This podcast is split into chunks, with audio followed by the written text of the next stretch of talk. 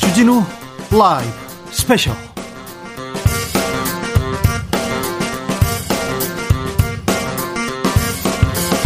2020년 9월 5일 토요일입니다. 안녕하십니까. 주진우입니다. 토요일입니다. 9월의 토요일입니다.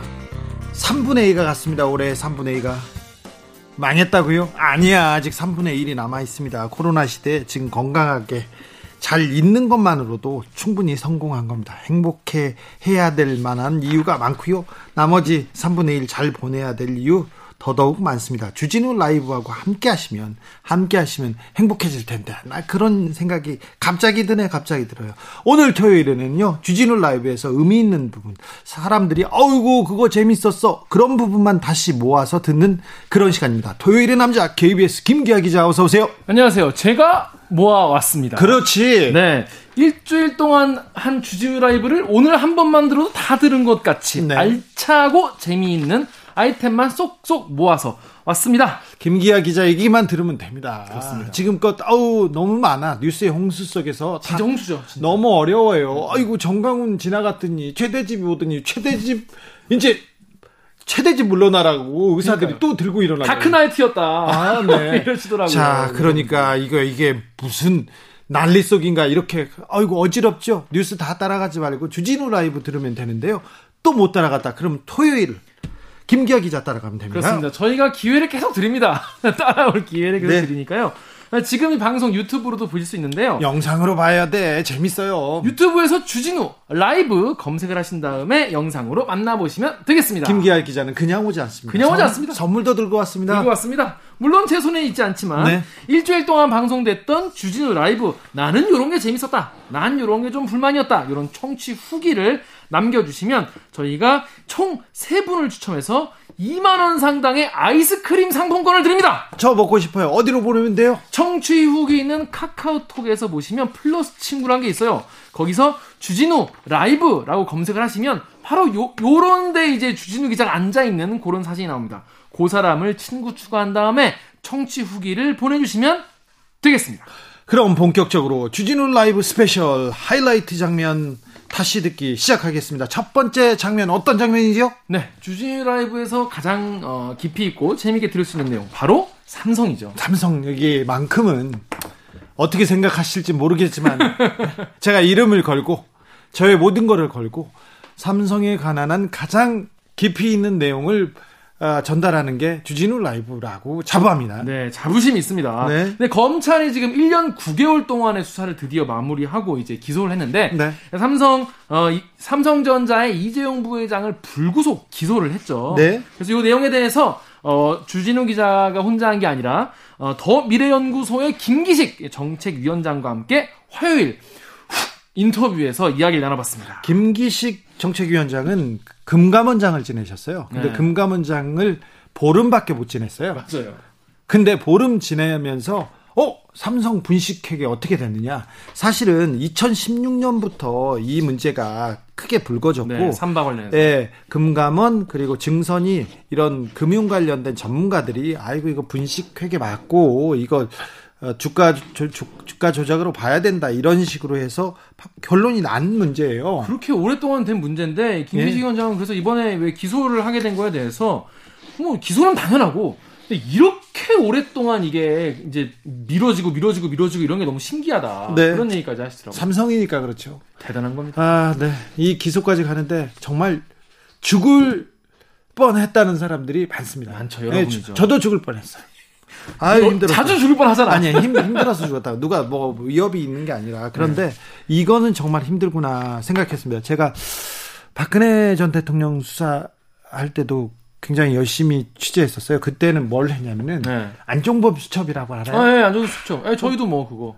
내가 특종했지. 아, 그런가? 그렇죠. 우리가 좀 늦게 한 건가? 아유, 당연하죠. 그거 다 나한테서 온 거죠. 그렇습니다. 그걸로 예. 제일 큰 상 다 탔지. 아, 축하드립니다. 자, 아, 늦었지만. 네. 그런데, 그런데, 박근혜 전 대통령 수- 수사, 취재, 이명박 대통령 수사 취재, 음. 이거는요, 어려웠는데, 이거는 삼성에 비하면 굉장히 쉬운 일이었어요. 그건 또 성과가 있었고 네. 그리고 또 이 삼성 관련해서는 또 이 삼성 특히 이재용 부회장이 이 판사 복이 많잖아요. 네. 정말 판사를 정말 잘 만나셔가지고 정말 본인에게 정말 유리한 그런 재판 결과가 나오지 않나 이런 얘기가 많이 나오는데 이번에 또 이 사건 기소돼서 배당됐거든. 삼성 복이 있는 것 같아요. 그렇다고 합니다. 그 게다가 이제 이, 이, 검찰 같은 경우에는 검찰 수사를 이번에 되게 열심히 했잖아요, 사실. 예. 이복현 검사 되게 열심히 이제 수사를 했는데 이번에 대전으로 네. 갔어요. 가지고 일각에서는 어, 이렇게 뭐 삼성 수사하던 이제 검사를 저렇게 너무 멀리 내치는 거 아니냐, 너무 이렇게 기소 공소 유지 제대로 못하게 한 거 아니냐라고 어, 생각하는 사람도 있는데 이거에 대해서 김기식 위원장은 또 다른 의견을 제시하더라고요. 김기식 위원장하고 저하고는 의견이 좀 다릅니다. 네. 저는 진행자여서 가만히 있었습니다. 그래서 김영철 의정부지검의 형사부장이 지금 이제 서울중앙지검 특별공판 2 팀장으로 발령이 돼서 이게 뭐 공, 공파, 공, 이제 공소를 제대로 유지하려는 그런 네. 의지가 보인다. 뭐 이런 얘기까지 했는데 뭐 그거에 대해서는 그러니까 의견이 많이 다르더라고요. 김영철 검사가 굉장히 순한 사람인데 굉장히 음. 꼼꼼하고 음. 열심히 하는 사람이어서 기대를 걸어 봅니다. 음, 네. 어, 왜 저희가 이복현, 김영철 검사 이름을 부르냐면요. 지금껏 역대 삼성만 나오면요. 일단 도망가요. 그런 경우 많아요. 네. 도망갑니다. 근데 삼성을 봐주려고 하면 법조계에서 어 봐줄 것 같아 삼성을 봐줘도 되거나 무죄가 될 것 같다 그러면 서로 처리하려고 합니다. 지금까지 많이 있었어요. 삼성 앞에만 가면 이상한 일이 좀 있었는데 이번에는 그런 일이 좀 이루어지지 않기를 그리고 이복현 검사 저기 김영철 검사 이 사람들은 어, 삼성한테 피하지 않고 음. 삼성에 맞서서 열심히 수사했어. 음. 잘했다 이렇게 해가지고 계속 이름을 불러주는 겁니다. 그렇습니다. 이제 앞으로 이제 재판이 어떻게 진행될지 모르겠는데 이제 뭐 삼성이니까 당연히 최고의 변호인단. 을 꾸리겠죠. 또 수백 명 이미 가 있어요. 그렇죠. 그래서 이제 앞으로 이 재판 결과 지켜봐야 되는데 어, 수사 분량도 방대하고 네. 재판 내용도 방대하기 때문에 주진우 라이브에서 일단 한번 정리를 하시고 네.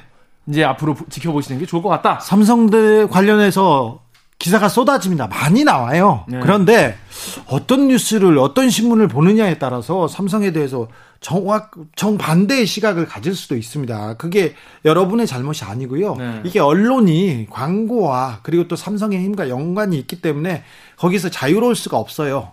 하지만 주진우 라이브.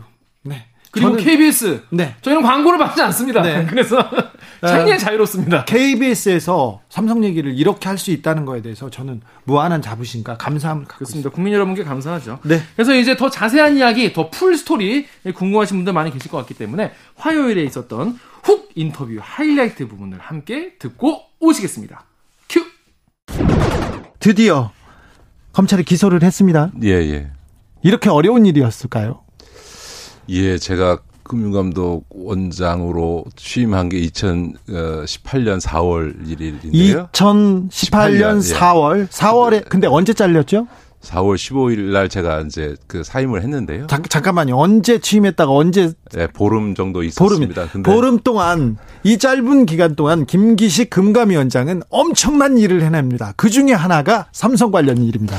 예, 제가 취임했을 때 바로 이 삼성 바이오로지스 그 사건이 제한테 보고가 올라왔고 1년 동안의 조사가 있었는데 제가 조사 결과를 받아본 다음에 아, 이걸 왜 결론을 안 내리냐. 네. 그래서 이제 분식회계라고 결론을 내리고 그에 따른 이제 조치를 바로 이제 실행을 했죠. 네. 그리고 네. 그런 제 결정이나 어, 금감원의 이런 조치 과정은 삼성도 이미 그때 충분히 네. 알고 있었고 그래서 네. 이미 그때부터 언론 작업들은 다양하게 이루어졌죠. 그렇죠.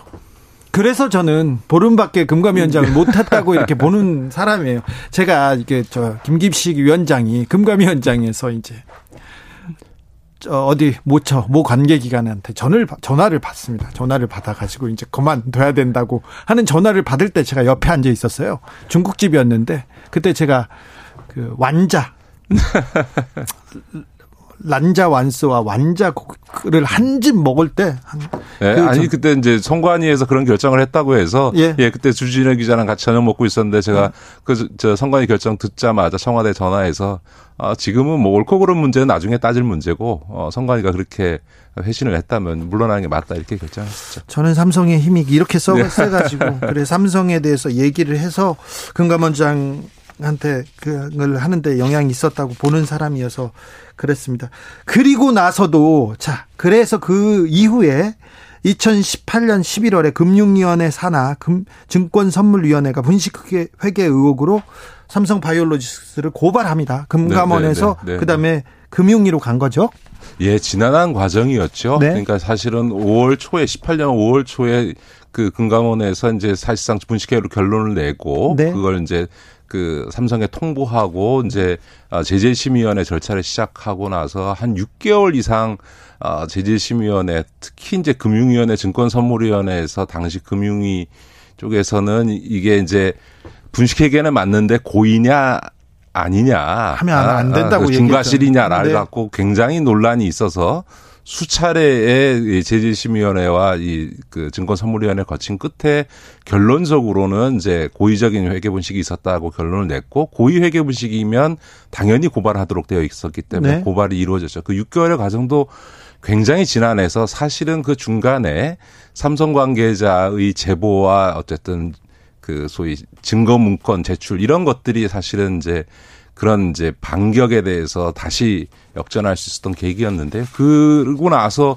고발이 되고 나서도 지금 1년 9개월을 끌었으니까 정말 엄청난 시간이 소요된 거죠. 삼성이 아니었으면 뭐 거의 불가능했었던 일이라고 생각하는데 그 이후에 이제 뭐 삼성에서 수사를 하다가 증거인멸로 구속되고 또 다른 네네, 네, 부분으로 네. 삼성 직원들은 계속 구속이 됐습니다. 많은 사람들이. 그런데, 그런데 이재용 부회장에 대한 구속영장도 청구됐다가 기각이 됐는데, 근데 기소도 하는데 굉장히 두 달이나 걸렸어요. 예, 사실은 이제 구속영장이 기각되는 과정도 이제 저로서 납득할 수가 없는 게 이제 판사가 그 범죄 혐의의 사실관계는 소명이 되는데 증거가 이미 충분히 확보됐으니 어, 영장을 기각하고 법정에서 다퉈라 이렇게 얘기를 한 거죠. 그러니까 증거가 확보됐으니까 영장 발부하지 않는다 이런 게 사실은 이런 분식회계 사건에서는 뿐만 아니라 기업 사건에서는 굉장히 이례적인 거죠. 사실은 증거를 확보하는 게 어려운데 증거는 확보됐으니 구속하지 마라라고 하는 것도 좀 이례적인 결정인데 그때 만약 구속이 됐다면 지난 몇 달 동안의 과정은 없었을 텐데 이런 불필요한 갈등 과정이 그렇죠. 없었을 텐데. 네, 네. 네.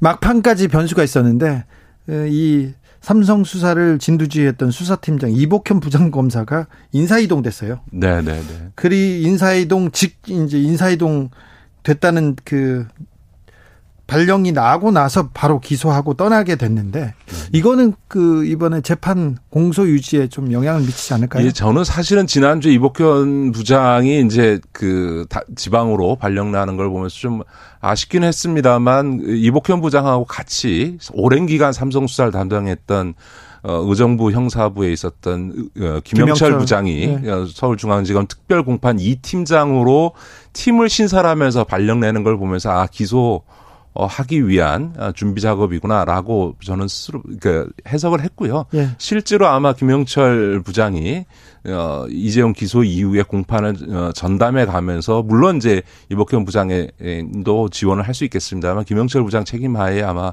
공판이 진행되지 않을까 이렇게 보고요.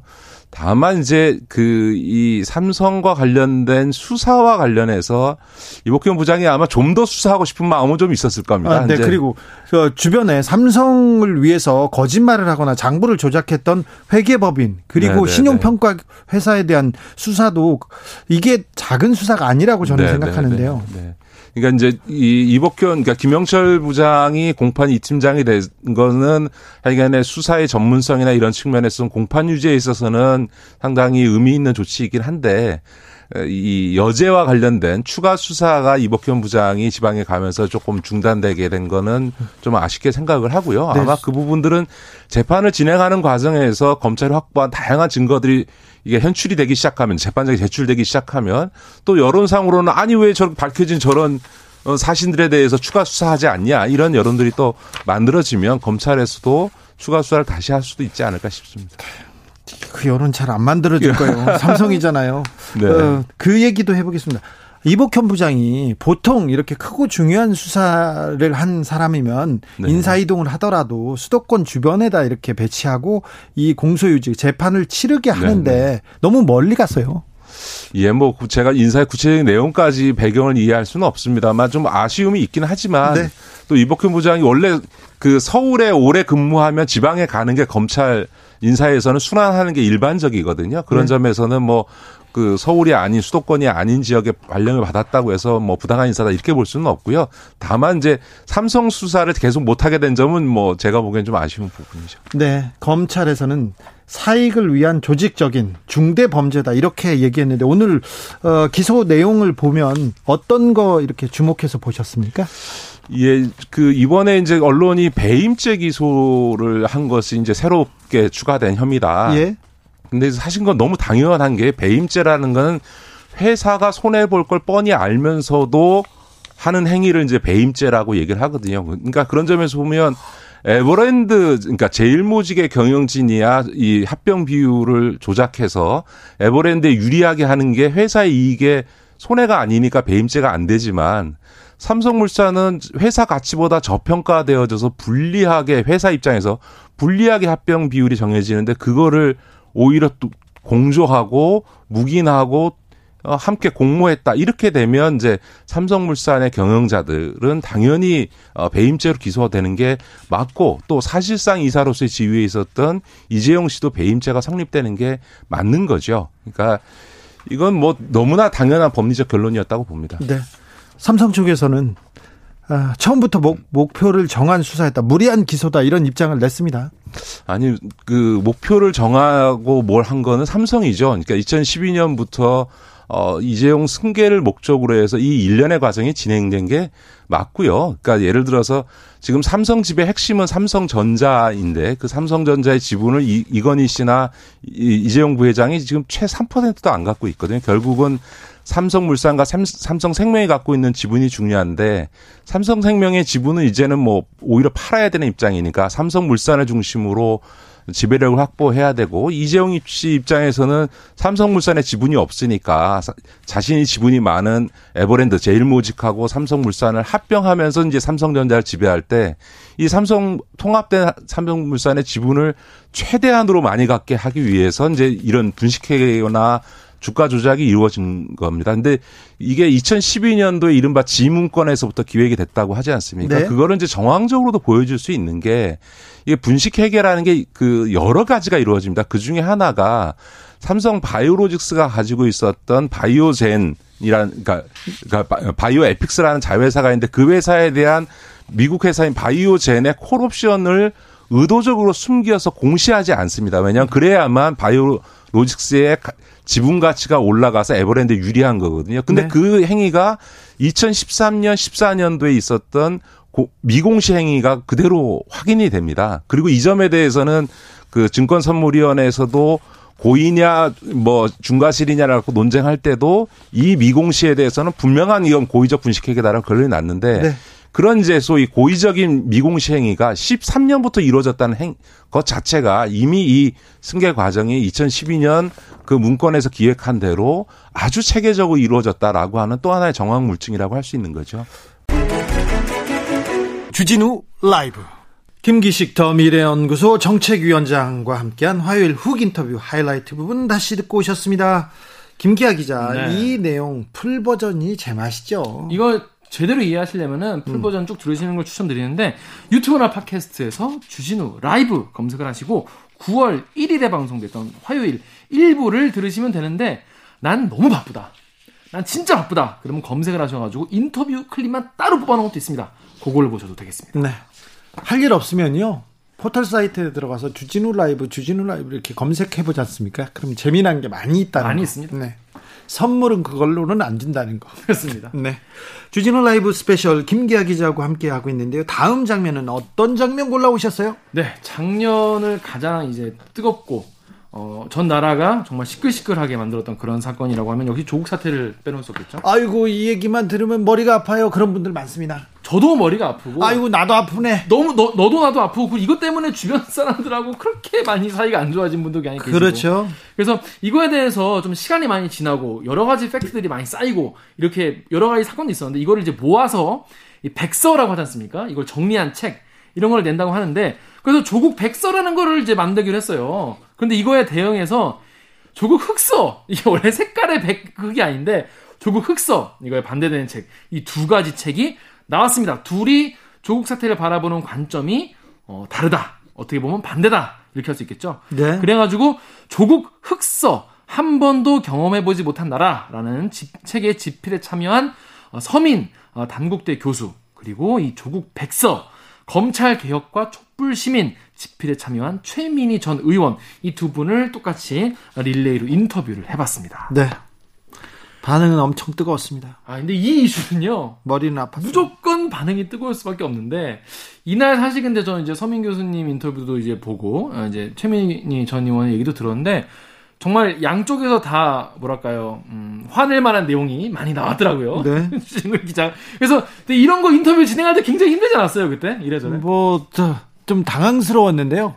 어, 뭐, 일단 제가 서민 교수 인터뷰, 최민희 그전 의원 인터뷰를 하는 거니까 이분들의 얘기를 들어주는 게, 최대한. 듣는 게 저의 그 임무이기, 임무이기도 하지 않습니까? 그래서 그렇죠. 잘 들으려고 노력했는데요.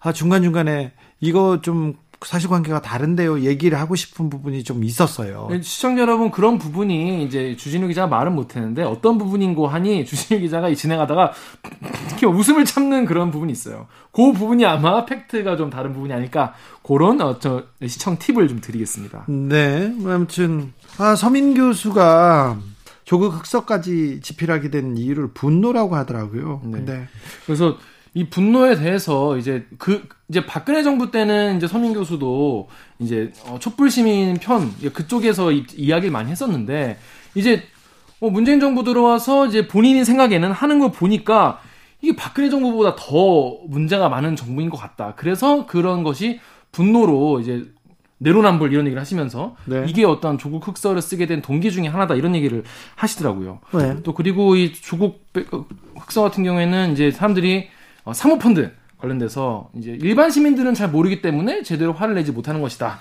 이런 얘기도 하시고. 네, 근데 그 서민 교수님이 그 사모펀드에 대해서는 잘 이해를 하지 못한 것 같다는 생각이 듭니다. 일단 기본적으로 사모펀드를 운영했던 조범동 씨 관련된 재판이 끝났어요. 1심이 끝났는데 사모펀드는 권력형 어, 비리하고는 전혀 상관이 없고 조국 전 장관하고도 관계가 없다고 여기까지는 판결을 내렸는데 조범동 씨 재판은 사모펀드만 가지고 어, 한 재판이었어요. 그런데 어, 서민 교수는 정경심 교수의 재판을 좀 지켜보자. 정경심 교수의 재판에서 가장 핵심되는 부분이 표창장 위조. 하나는 사모펀드 두, 두 그쵸. 개라고 볼 수 있는데 여기에선 다른 결론이 나올 거라고 얘기를 하는데 일단 사모펀드에 대해서는 일차적인 판단은 끝났다는 것 여러분께 말씀드리고 넘어갑니다.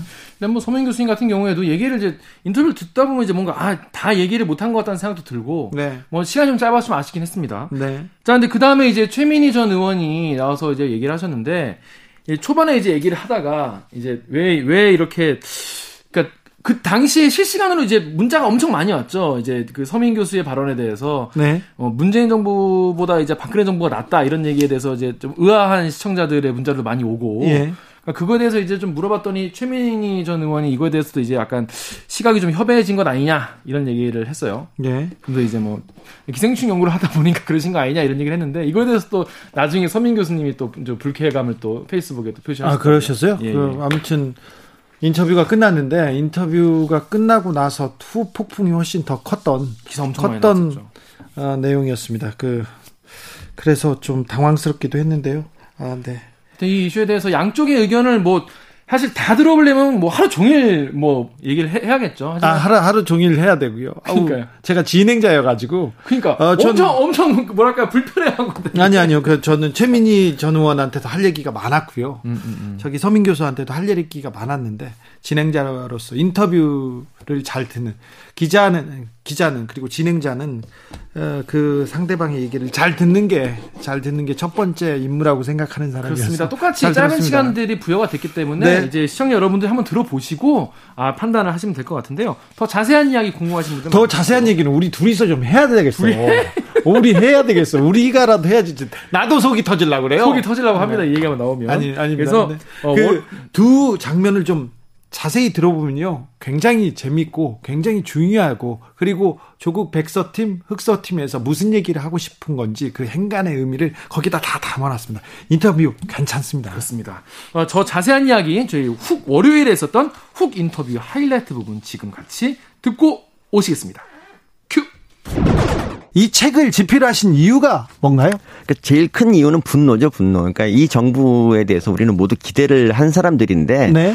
근데 이제 뭐 정치, 경제, 외교 다 뭐 작살났어요. 근데 그 마지막까지 그래도 우리가 믿었던 거는 그래도 박근혜, 이명박에 비해서는 도덕적이다. 요거 하나였는데, 네. 이 조국 사태가 이제 시작되면서 이 도덕마저 이제 무너진 걸 보고 아 이 정부에는 기대할 게 없구나 그랬는데 그 다음에도 계속 폭주를 하는 거에 대해서 이제 저희가 좀 아 이건 아니다 싶어서 누군가 목소리를 좀 내야겠다 싶어서 이제 이 책을 내게 됐는데요. 네. 그러니까 저희가 이 책을 낼 때 이제 한 가지 그 전제 조건이 뭐였냐면 그러니까 조국 백서가 이제 이 책에 물론 모티브가 되긴 했지만 그러니까 조국 백서는 사실 그 뭐 조국 장관을 약간 옹호하는 거지 않습니까? 근데 그러니까 그 조국 장관의 죄가 없다는 거를 계속 밝히는 건데 그러니까 그렇다면 저희는 뭐 조국 장관이 죄가 있다고 계속 밝히는 거 이런 건 의미가 없다고 생각했고요. 네. 그래서 이제 민주주의란 무엇이며 이 정부가 민주주의에 대해서 뭐 어떤 얼마나 벗어났는지 그래서 이제 시민들한테 그러니까 이걸 읽는 독자들한테 그 민주주의에 대한 그런 바른 생각을 갖게 해주고 미래에 좀 좋은 나라를 만들자 이 렇게 좀 만들자는 게 저희 생각이었습니다. 뭐 이 정권에 대한 애정이 있었는데 조국 사태 때문에 네. 그 작은 애- 애정마저도 깨졌다. 그 분노 때문이라고 말씀하시는 것 같은데. 네. 자, 교수님. 네. 조국 사태의 본질이 뭐라고 보십니까?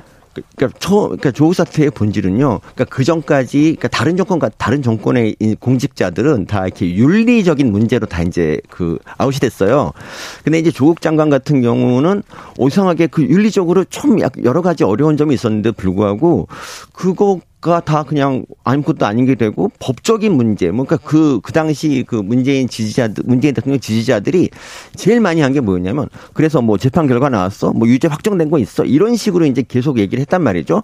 그래서 이제 저희는 생각하기에는 아, 윤, 그러니까 사실 공직자에게 윤리적인 문제가 굉장히 중요한데 어, 얘네들은 이런 것도 그냥 그냥 무시하고 자기 편이라고 무조건 옹호하는구나 생각을 했고 사실 이제 이 책의 하이라이트가 사모펀드예요. 사모펀드요. 네. 네, 그러니까 이 책이 일곱 장으로 되어 있는데 두 장이 사모펀드 내용이고요. 네. 그러니까 사모펀드를 굳이 이렇게 장황하게 그러니까 얘기한 이유는 뭐냐면 어, 사람들이 사모펀드에 대해서 잘 몰라서 비판을 못 하는 거죠. 그러니까 사모펀드의 본질을 알면 이 조국 장관이 어떤 잘못을 했는지를 좀 알 수 있을 텐데, 그러니까 모르니까 비판을 못 하는 거예요. 자, 책에서 이런 얘기가 나와요. 과거 386은 노동자 농민을 대변한다는 자의식이 있었는데 지금의 586 정치 엘리트들은 강남의 아파트를 가진 사람들이다. 이런 내용은 교수님이 하시, 말하신 거예요?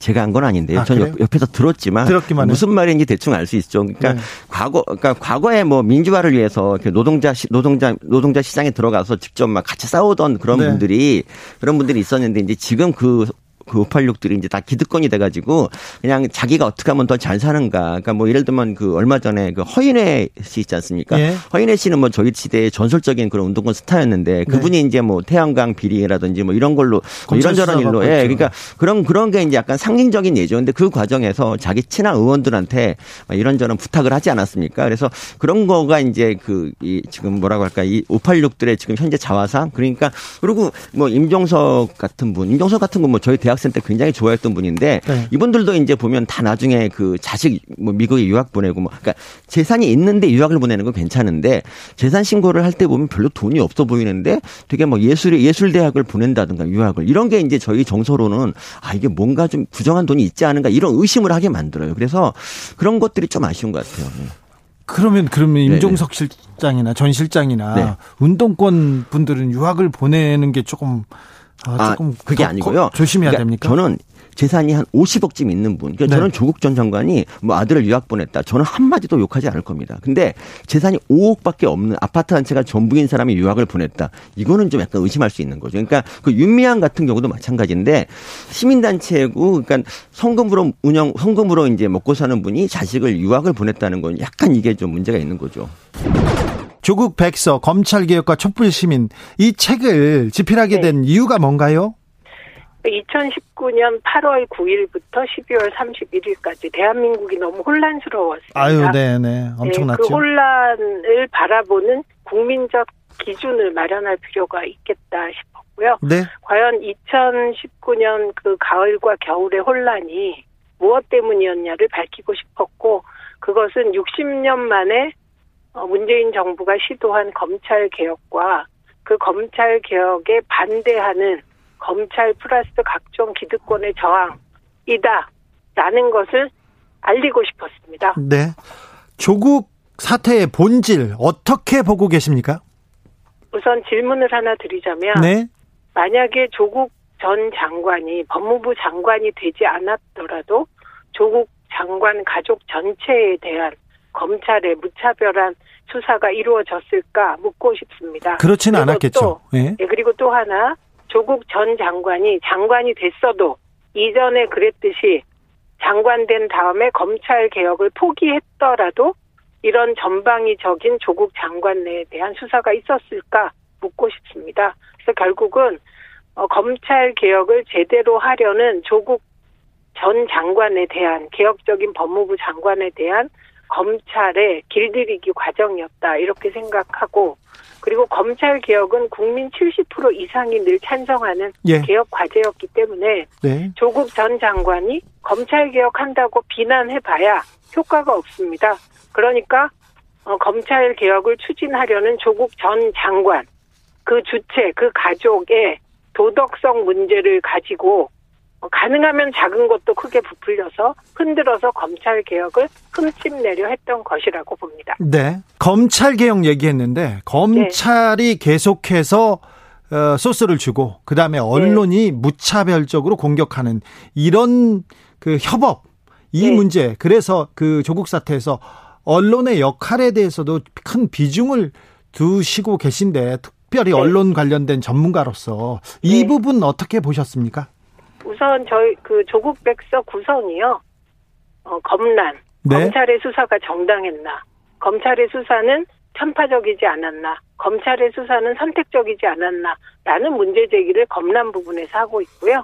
언란 부분에서는 언론의 문제를 집중적으로 제기했는데 핵심은 언론은 모든 권력을 감시하는 기관인데 어, 언론이 검찰만은 감시하지 않았다는 겁니다. 네. 그래서 검찰이 흘려주는 기사를 무비판적으로 무조건 경쟁적으로 앞다투어 단독을 내보내고 단독이 나오면 거기에 복붙 기사 네. 가 붙으면서 정말 수십만 건의 어, 조국 전 장관네를 일방적으로 비난하는 기사들이 쏟아졌고 그것이 잘못된 프레임을 만드는데 결정적인 악영향을 줬다고 생각합니다. 어, 진중경원 교수가 조국 백서 만들 때 3억 들었다는데 3억 용처를 좀 공개하라 이런 주장에 대해서는 어떻게 보십니까? 당연히 세세하게 공개할 겁니다. 다만 지금은 자금이 집행되는 과정이기 때문에 중간에 공개하면 또 옛날엔 이렇게 공개해놓고 왜 이러냐 이러지 않겠습니까? 저는 그게 객관적인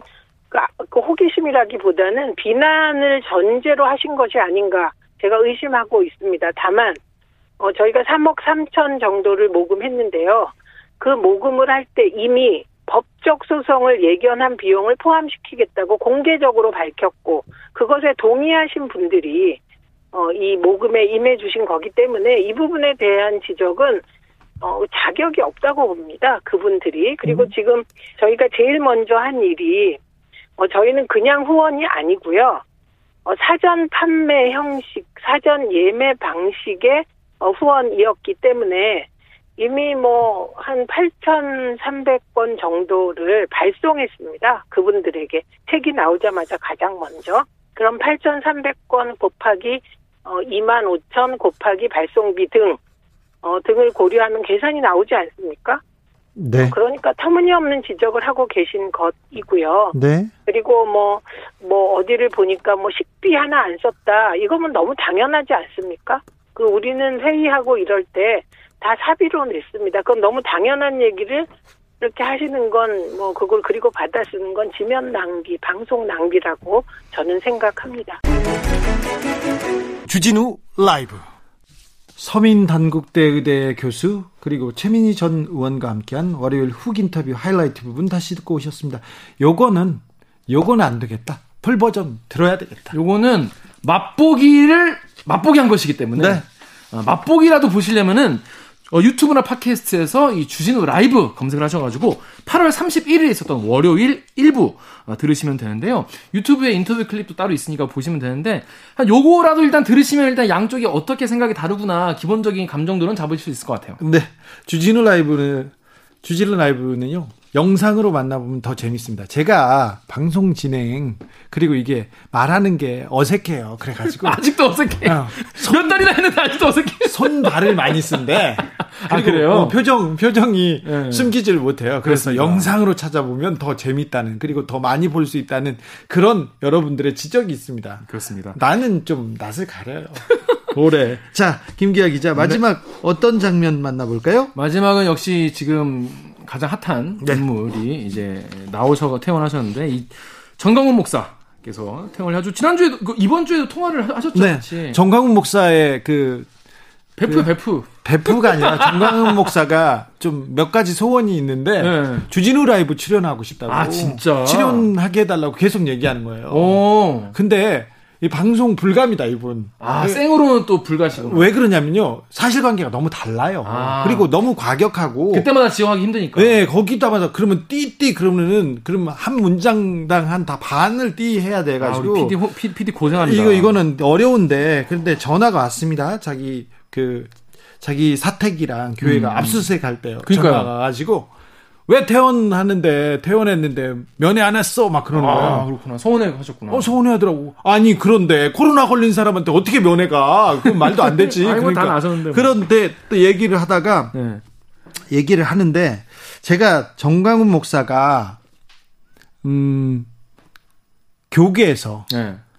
보수 개신교계에서는 온순한 편이라고 얘기하잖아요. 그늘 얘기하시죠. 네. 예. 이게 보수 개신교 내에서 그렇습니다. 그렇죠, 그렇죠. 대형 교회 목사들에 비해선 돈과 여자에 대해서 깨끗하다. 깨끗하다고 하지 않습니까? 네, 네. 이건 대형 교회 목사님들하고 비교했을 때예요. 그렇죠, 그렇죠. 조용기, 김홍도 뭐 그런 등등의 목사에 비해서는 그런데 일반인하고 비교하지 않습니까? 비교할 수도 없어요. 음. 아, 또 달라요. 그- 아이고 이거는 진짜 세상 이런 아우 아, 그렇소. 그렇소 다르군요. 아 요새 지켜보는데 그래도 정강훈 목사는 최대집 의협 회장에 비해서는 음. 또 온순한 편이었다 말도 통하고 그런데 또 여기서 중요한 게 뭔지 아세요? 뭔데요? 최대집 의협 회장은 네. 정광훈 목사가 태극기 집회, 광화문 집회 막 할때 네. 거기에서 가장 과격했던 편이에요. 음. 그러니까 군복을 입고 그죠, 의사가 그죠, 그때. 군복을 입고 맞아요. 청와대로 돌진하자. 맞아요. 무장 음.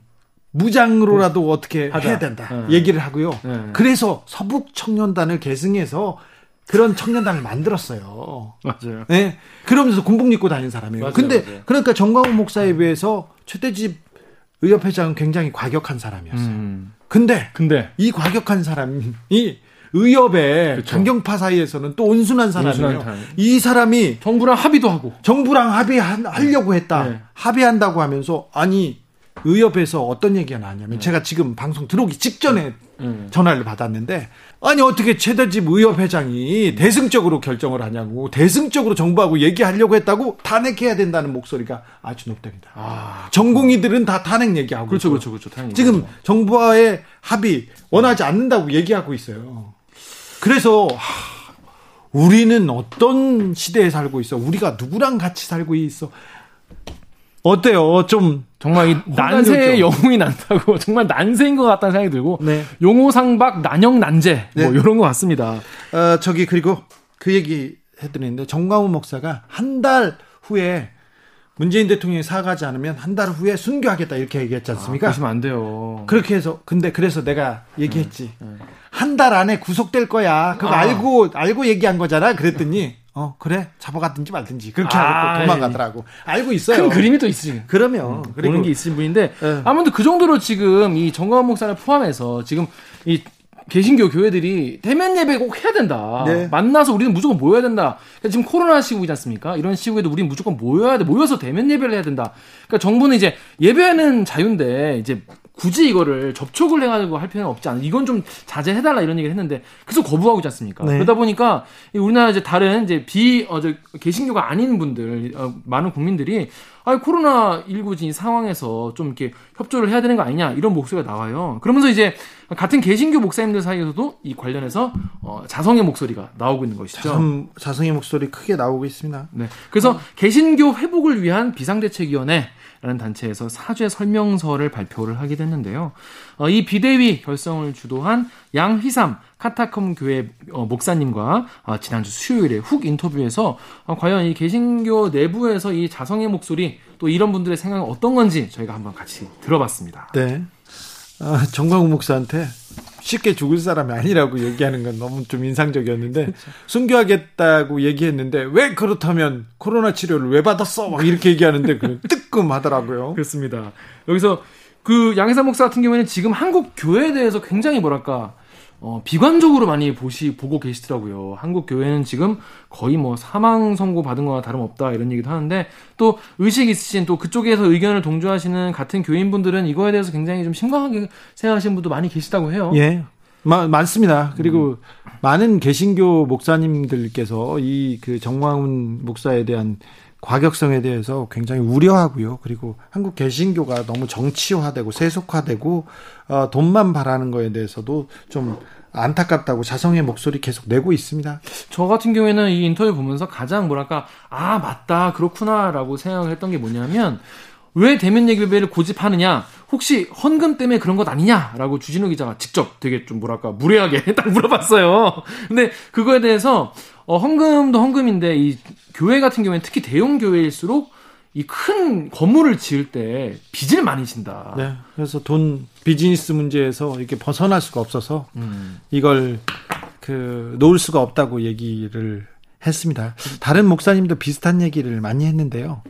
어, 굴러가야 되는 뭐 사업체인데 굴러가야 되는데 만약에 매주 나와서 예배를 드리면서 그 돈을 이렇게 적금처럼 내지 않으면 무너질 교회들이 너무 많다. 그래서 그걸 두려워한다. 이 코로나 시대가 끝나고 아 교회에 나오지 않고 혼자 예배를 드리고 혼자 성경 공부를 하고 혼자서 예수의 길을 따르는 것도 나쁘지 않다고 생각할까봐 그게 두렵다는 분들도 있었어요. 그렇습니다. 이제 그 문재인 대통령에게도 이렇게 얘기했죠. 교회를 사업체처럼 어, 대하지 마라 이런 얘기도 하셨는데 실제로 근데 그거와 관계없이 실제로 돈이 들어가야 되고 이런 어떤 경제적 사정 같은 거는 뭐 있는 거지 않습니까? 그건 뭐 엄존한 현실이기 때문에 그런 거에 대해서 설명도 좀 해주셨어요. 아무튼 이 요즘에 이 비대면 이제 예배 얘기하니까 뭐 종교 탄압이라고 하는데 그 양상 목사님 같은 경우에는 아니다. 오히려 종교가 어, 종교의 자유를 빌미로 지금 국가를 오히려 탄압하는 그런 모양새다. 그런 논리다. 이런 얘기까지 해줘서 네. 전 되게 이런 목소리를 목사님으로부터 듣는 게 굉장히 뭐랄까요. 좀 신선하고 좀 놀랐어요. 네. 이런 목소리 내는 목사님들 많았습니다. 음. 옛날에 제가 2000년 초반에 대형 교회를 이렇게 비판하는 기사를 썼는데 어 그때 이제 어, 그 천문학적인 액수의 소송이 들어오고 뭐 비판을 하고 막 그랬는데 그때 이제 그 이런 개신교의 자성을 얘기하는 목사님들이 와서 기도도 해주고 음. 옆에서 힘도 음. 주고 그랬습니다. 그때 이제 뵀던 분들이세요. 그렇습니다. 뭐 저희가 얘기한 게 아니라 목사님 하신 말씀이고 아무래도 상식적인 편에서 얘기를 하는 게 중요하겠죠. 네. 자, 더 자세한 이야기 궁금하신 분들 계시죠? 목요일 주필에서 단독 공개한 전광훈 목사와의 통화 내용 그리고 수요일 훅 인터뷰 하이라이트 부분 저희가 연달아서 같이 듣고 오시겠습니다. 하나만 물어볼게요. 근데 문재인 대통령이 사과 안 하면 순교하겠다 이런 건 너무 좀 반사회적이잖아요. 아니 내가 반성경적이고. 뭐 게, 아니, 다산하는 게 아니라 네. 낮은 단계 연방제는 나는 수용할 수 없다 이거지. 그리고 네. 낮은 단계 연방제 포기하라 이거야. 국가를 부정하고 지금 문재인처럼 낮은 단계 연방제를 통하여 북한으로 가려고 하는 이거 하나는 나는 용서 못하는 거야. 내 말은. 근데 어, 어. 문재인 대통령이 그 북한으로 가려고 하지 않아요. 왜 그렇게 생각하세요? 그러면 낮은 단계 연방제 없다니까 그런 거. 하나 참 왜 그러세요, 어, 목사님? 어, 참 기자님. 네. 문재인 대통령이 그것이 선거 공약이었었고 그 공약이 한 번도 지금 치료된 적이 없고 대통령 된 후로 지금까지 계속 그거 하나만 위해서 일을 해온 거예요, 지금. 공약이 아니었으니까 응? 처리한 적이 없죠. 아니, 공약이요, 공약. 그 선거집 읽어보세요. 자, 목사님, 아무튼 네. 제가 공약집을 보고 목사님한테 전화 드릴게. 네. 목사님, 네, 네, 예수 믿으세요. 안녕히 들어가세요. 정광훈 목사가 그 목사 면직 상태입니까? 아, 이제 그것도 개신교의 한계이기도 하고 좀 부정적인 모습이기도 한데, 에, 실제로 면직을 당했죠. 본인이 있던 교단에서. 그래요? 예. 언제 당했습니까? 그게 2000, 뭐한 4년 전, 몇 년 전인데. 아무튼. 아니, 근데 그분이 교계를 네. 대표하는 한기총 대표회장이었지 않습니까? 네. 아, 그러니까 이게, 이게 한국 교회, 개신교가 참 이게 한계이기도 하고 문제라고도 할 수 있는데 네. 어, 면직을 당했는데 나가서 자기가 교단을 하나 만들어 버렸어요. 그래요? 예. 보건 대, 신 보건이라는 교단을 만들어 버리고 본인이 총회장이 된 겁니다. 네, 그래요? 예. 그래서 총회장이 돼서 뭐 그 자격일 수도 있고 그 전에 또 그 대신 교단에서 총회장을 했었으니까 네. 그렇게 나가서 이제 한기총 회장이 된 건데 그때부터 잘못된 거죠, 실은. 네. 그렇게 어찌 보면 이제 우리가 소위 말해서 범죄자들이 그 세탁할 때 쓰는 방법이기도 한데 어떻게 목사들이 목사가 그런 그런 행동을 합니까? 자기가 처벌을 받아서 교단에서 있는 교단의 처벌을 받았으면 그 처벌을 받아야 되는데 나가서 교단을 만들어 버린 거니까요. 아니 그런 분이 교계를 대표하는 한기총의 대표회장 하셨어요. 그 전에 네. 정강 목사 직전에는 여의도 순복음교회 이영훈 회장이 그렇죠. 하셨잖아요. 네. 네, 네. 그 전에도 뭐 길자연 목사, 네, 이성광 목사, 최성규 목사 이런 분들이 하셨고요. 네. 정광훈 목사도 문제지만 정광훈 목사와 뜻을 함께하는 대형교회 목사님들 많지 않습니까? 맞습니다. 신자들도 예. 많고요. 예, 예. 그게 좀 더 큰 문제 같아요.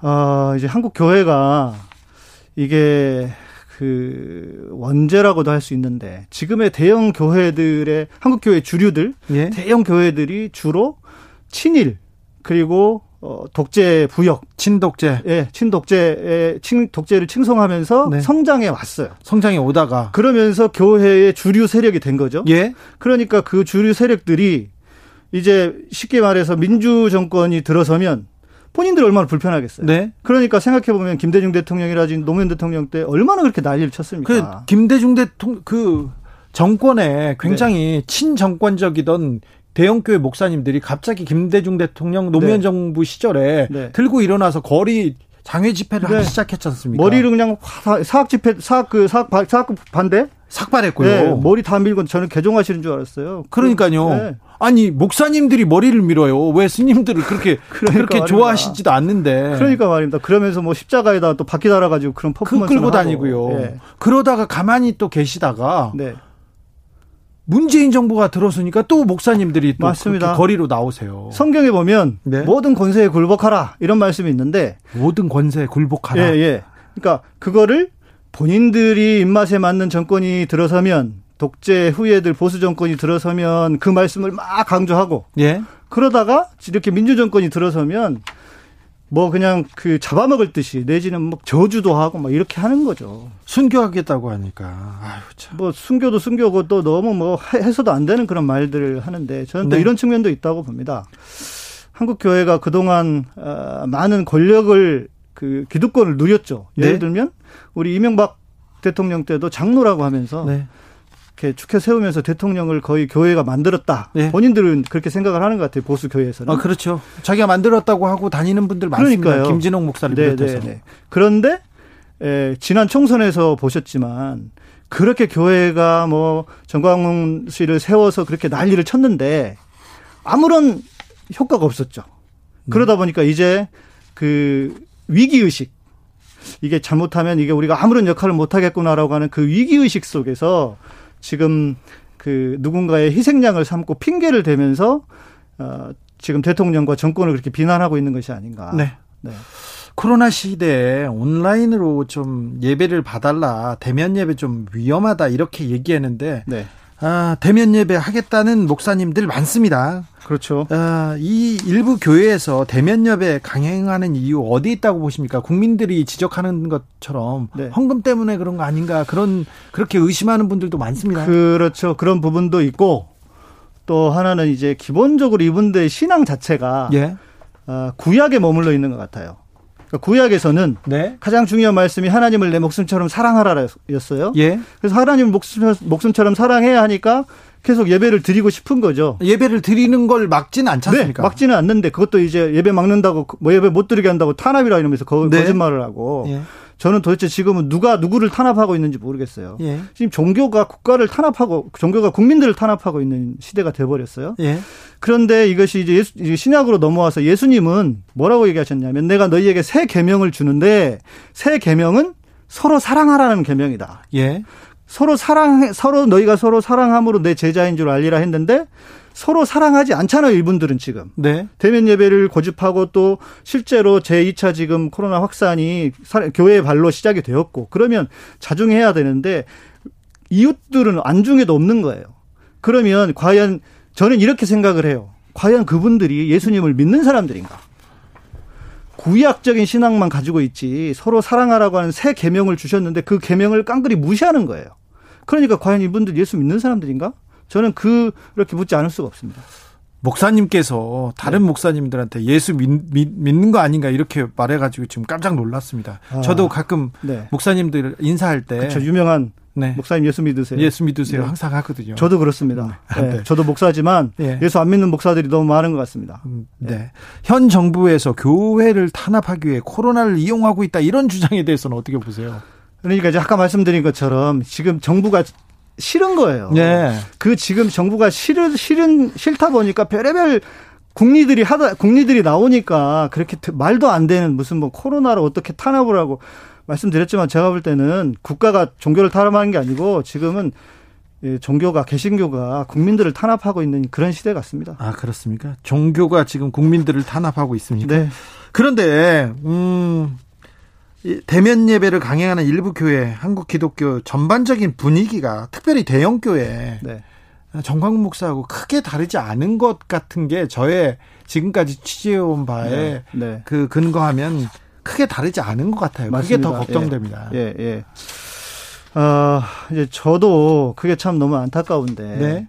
그래서 이번 일을 계기로 해서 어, 대형 교회 목사들이 좀 나서서 회개하고 예. 또 우리가 잘못했다 네. 이렇게 좀 고백을 하면 좋겠지만 네. 과연 누가 그렇게 할까 예. 그런 아쉬움이 있습니다. 아 저기 교회에서는 지금 대면 예배를 하지 않으면 굉장히 네. 조금 어, 위기가 올 거다. 그 네네네. 개신교에 큰 위기가 올 것이다. 이런 그 목소리도 있어요. 좀 대안이 없는 걸까 이런 생각도 해보고요. 대면 예배를 하면 네, 아, 아, 해야 해야 된다. 네, 해야 된다는 목소리가 높습니다. 뭐 이제 이거 그 왜 그렇게 대면 예배에 집중합니까? 그러니까 아까 말씀하신 그 돈에 대한 문제가 좀 있는 것 같기도 해요. 네, 돈이요? 그 대, 이제 건물을 가지고 있는 교회들은 대부분 네. 빚을 지고 건물을 지었습니다. 아, 의리아리게 아, 저 네. 진짜 큰 교회들 있지 않습니까? 네, 네, 네. 그런 교회는 수백억 대 그러니까 뭐 빚 없이 짓는 건물이 없거든요. 아. 그러다 보니까 은행 대출을 갚아야 하고. 네. 또 반면에 작은 교회들은 이 생존의 문제예요. 네. 그 헌, 모여야 헌금이 생기 들어오고 헌금으로 목사님의 생활비나 또 그 월세를 낼 텐데 그게 되지 않으니까 어, 어쩔 수 없는 그런 뭐 현실이라고 해야 될까 예. 그런 문제가 있는 거죠. 그런데 여전히 저는 그런 생각이 들어요. 그것이 사람 목숨보다 더 귀중하냐. 네.